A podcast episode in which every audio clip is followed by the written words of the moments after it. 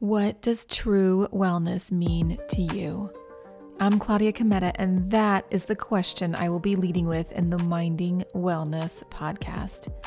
Each and every week, I will bring you experts who will share their personal wellness journeys and their insights into what it means to mind our wellness.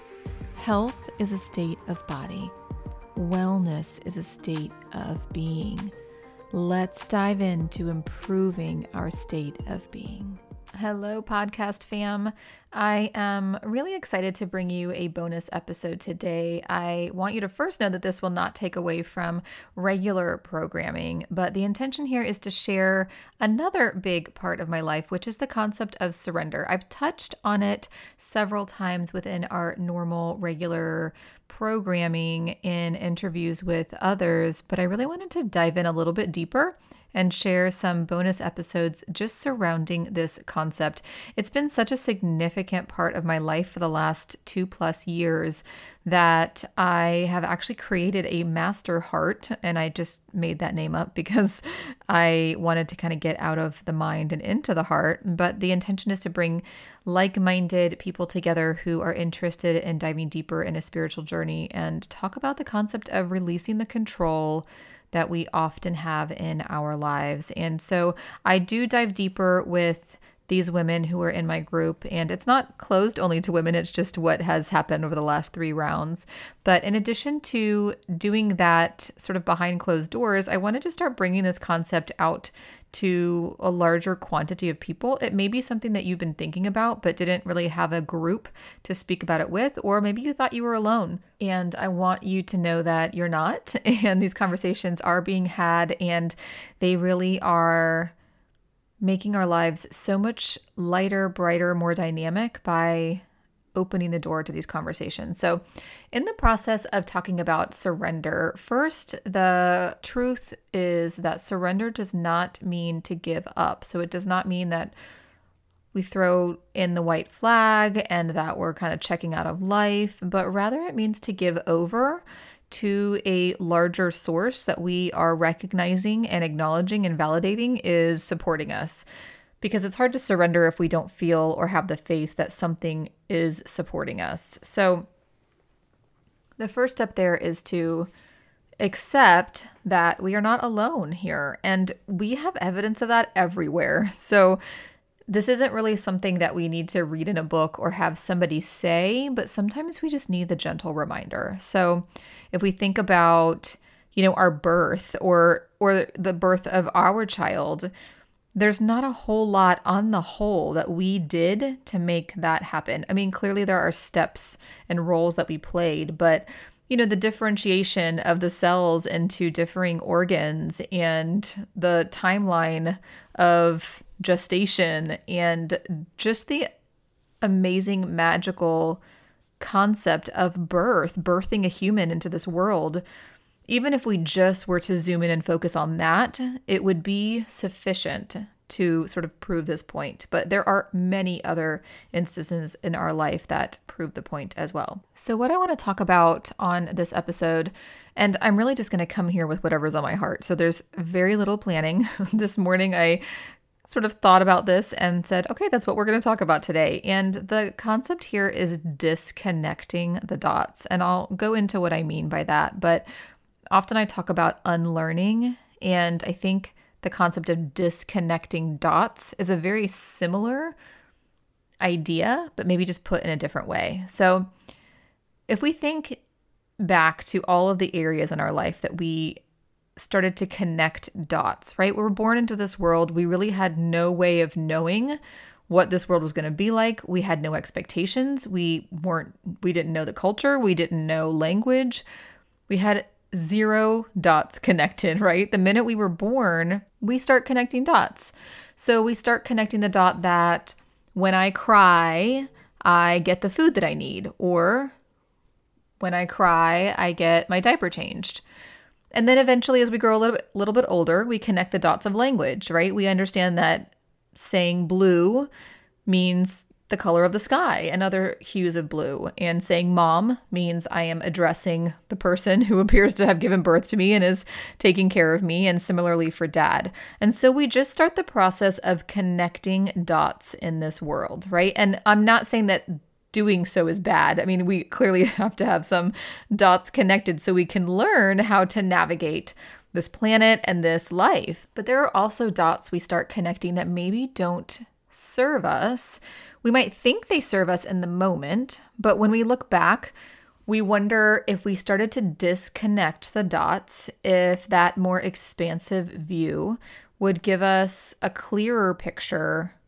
and a more awakened and conscious view of the world. So, for instance, just the concept of God, and you don't necessarily have to be religious, a religious listener to kind of understand this concept, but you know, let's say I, w- I went to a, a Christian school. Okay. So the concept of God, Jesus, right? The dots started to get connected for me and many others that Jesus was a male figure with medium length brown hair, mostly straight, maybe a little bit wavy, who, you know, wears clothes that are similar to like a Torah, you know, something um, that maybe re- resembles something Greek or Egyptian, you know, type times and so we have these dots connected for us mostly, right? Because we don't really know. I mean, there's some descriptions from historical context and, um, you know, of who Jesus was when he was on this earth, but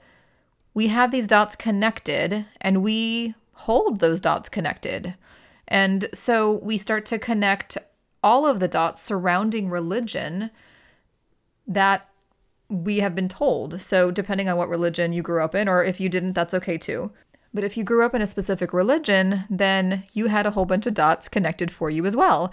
And those connected dots create our truth, what how we you know, move around in this world and the beliefs that we have. And the beliefs that we have then largely dictate what we desire in life, how we interact with others, and so there is a multitude of effects from the connecting of these dots.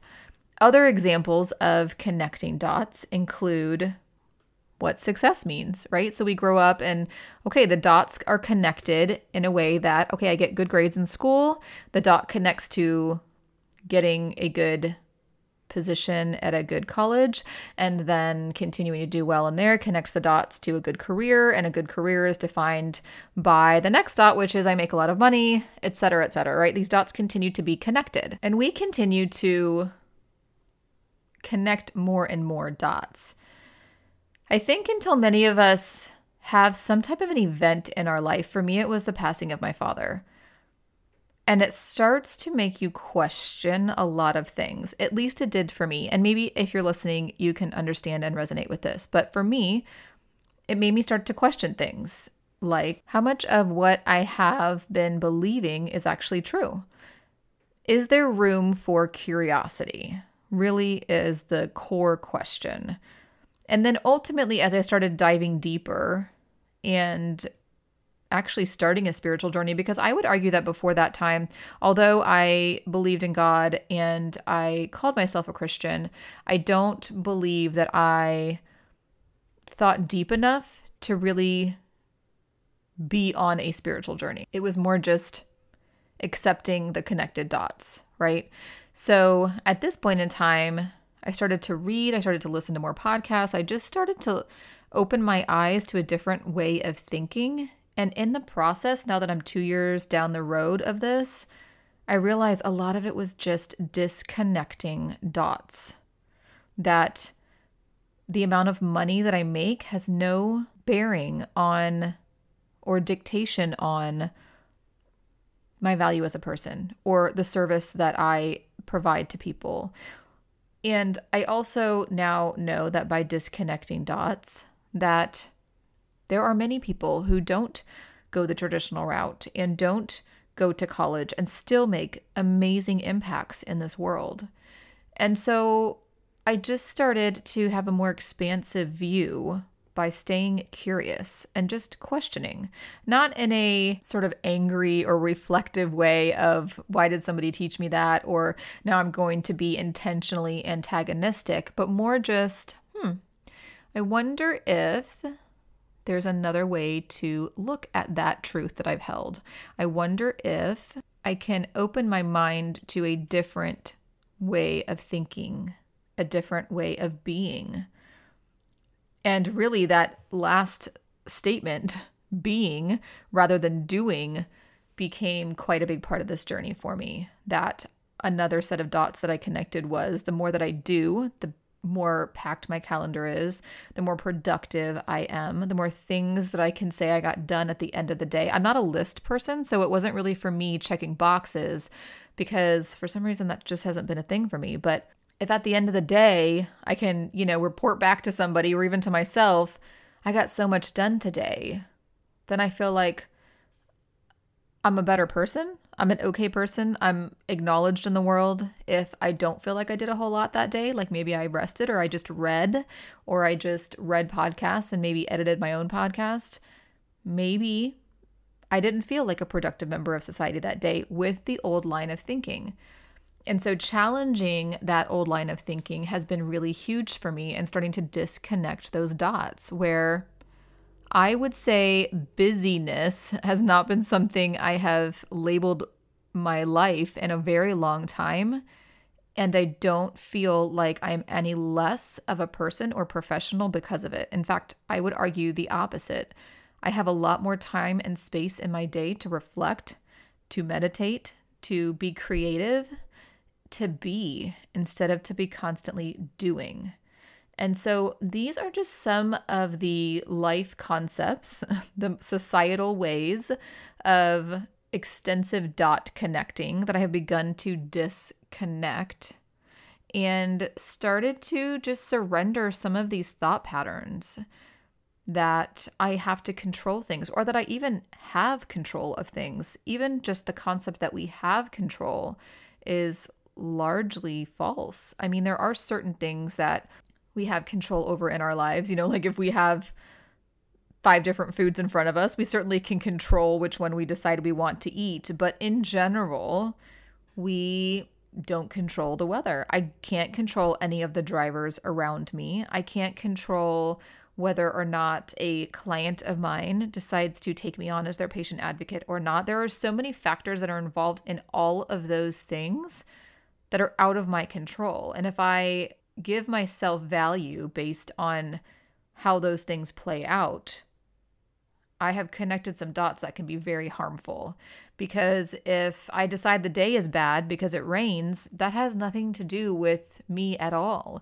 Or if I decide I am not a an effective patient advocate or I'm not a good business owner because a prospective client decides to go another route or maybe doesn't even hire a patient advocate, if I take that on or process that as something internalized to me, I am creating a world that is centered around me when in reality, there's nothing going on external to me that has anything to do with me. And similarly for you. And that doesn't mean that we aren't an important part of this society, of this world, of our communities. In fact, I think the more we can release those identities and needs to have importance placed on us, the more productive we can be in society because we're we've released the concept of me and how this affects me and how I affect it. But I like how Michael Singer puts it that our goal is to make the moment that passes before us better because it did. And if we really just lived moment by moment with that, I think even just that statement could change anything. And that statement is not a dot I had connected for me. It wasn't a thought process I had. It really required a lot of disconnecting of previous dots to even allow that concept to enter. So I hope that this has been helpful just to kind of help you open the door if you haven't already opened the door. And if you have and you're far along on your spiritual journey, I would love to hear your feedback. I would love to hear your insights and maybe additions to this. And if this is the beginnings of just a crack opening for you of your spiritual journey. I hope that this inspires you to continue it. I will continue to kind of just monitor how these extra bonus episodes are being received. So feel free to send me any feedback, any comments, any insights. You can email them to me at claudia at peaceadvocacygroup.com and I will happily respond to all of them and I will pull from the feedback to make sure that I'm providing you with valuable bonus episodes that really speak to these curiosities in our journeys and hopefully impact you in positive ways. So, thank you for listening. I'm hopeful this bonus episode was valuable for you, and I look forward to hearing whether or not it was. And if it was, I would love if you would take just a minute to review me on iTunes honestly so that more can find this podcast. I look forward to seeing you here again next time.